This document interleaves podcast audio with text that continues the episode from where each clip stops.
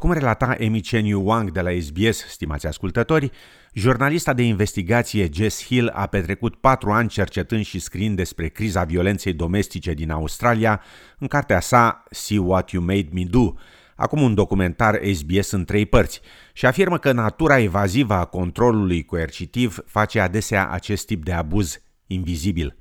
If you feel like you're having to ask for an allowance or you're not having access to money, if you feel like you're being isolated from friends and family, either you're being told you can't see them or your partner's just making it really hard for you to see them. They are constantly belittling you or degrading you making threats to harm themselves if you leave, threats to harm pets, threats to hurt or kill the kids. This is the abuse called coercive control. Afirma doamna Hill.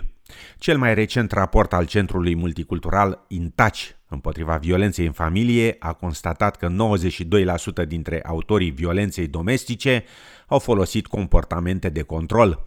Anu Krishnan, asistentă socială din Melbourne, afirmă că controlul coercitiv în contextul comunităților multiculturale se confundă uneori cu viața de zi cu zi și din această cauză femeile provenind din aceste medii s-ar putea să nu recunoască abuzul, datorită condiționărilor culturale. Forcing a person who's of faith from, say, a Hindu background or a Muslim background to do things that are contrary to their faith, forcing someone who's vegetarian to cook meat and berating them if they say they can't. Some of these automatically do not look like extreme coercive control, but they may be even more harmful and eat away at a victim survivor's score afirma doamna Krishnan.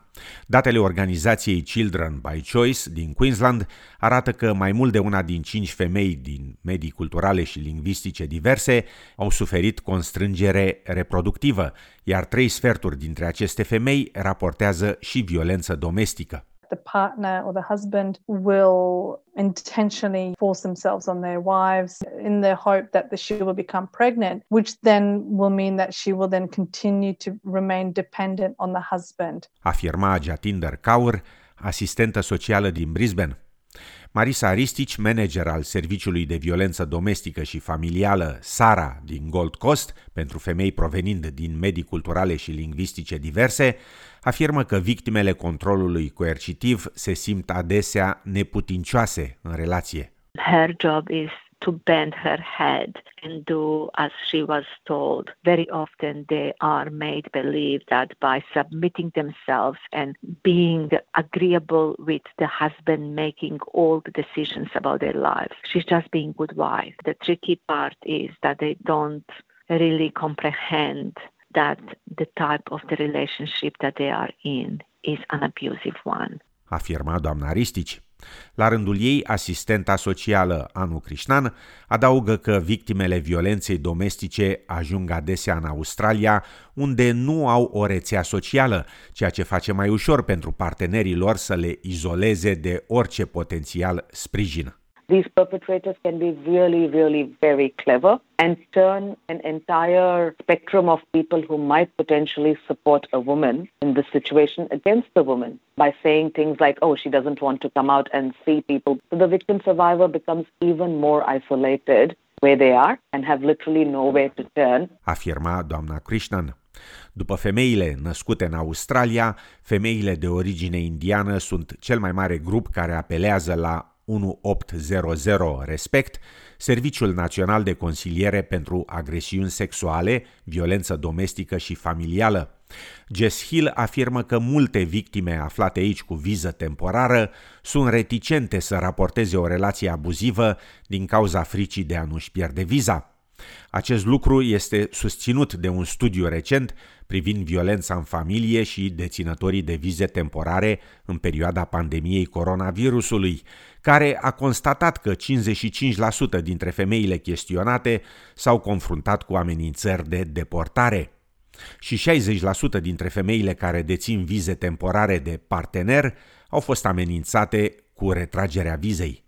A lot of women are fearful that they will be deported if they leave the person on whose visa they rely on to be in Australia. There are so many barriers for women who've migrated here and who aren't citizens to actually getting their independence in these situations.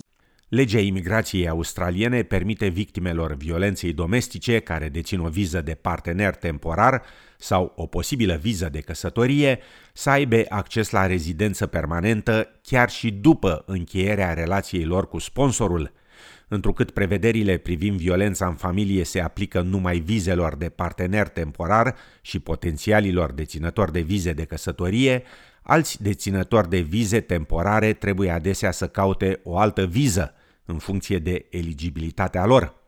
Ali Mojtahedi, avocat principal la Centrul de Consiliere și Drepturi pentru Imigrări, afirmă că pe lângă posibilitatea de a-și pierde viza și de a se separa de copiii lor, există și un aspect care îi obligă pe mulți deținători temporari de vize să continue să suporte abuzul. So by the time the victim survivor makes a decision to leave, they actually don't have any financial stability. Um, they don't have a social network to reach out to. They may not have access to Medicare. How do they actually survive, you know, very basic level without having to rely on the person who's been abusing them and controlling their daily life?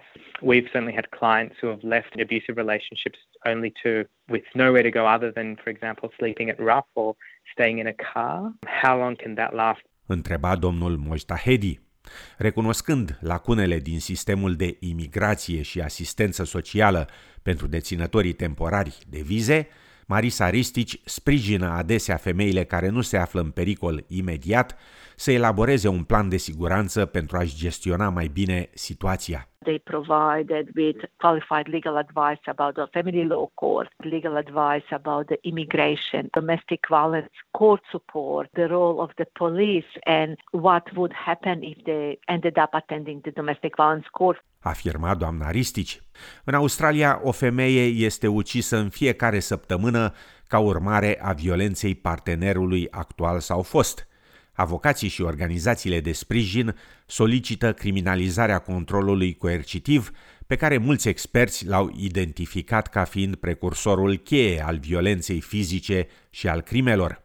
Tasmania este singura jurisdicție australiană care a criminalizat controlul coercitiv, însă jurnalista Jess Hill consideră că este doar o problemă de timp până când legea va fi extinsă și în restul Australiei. We've got Queensland, who have already basically committed to criminalising coercive control. New South Wales is just is in the middle of an inquiry into criminalising.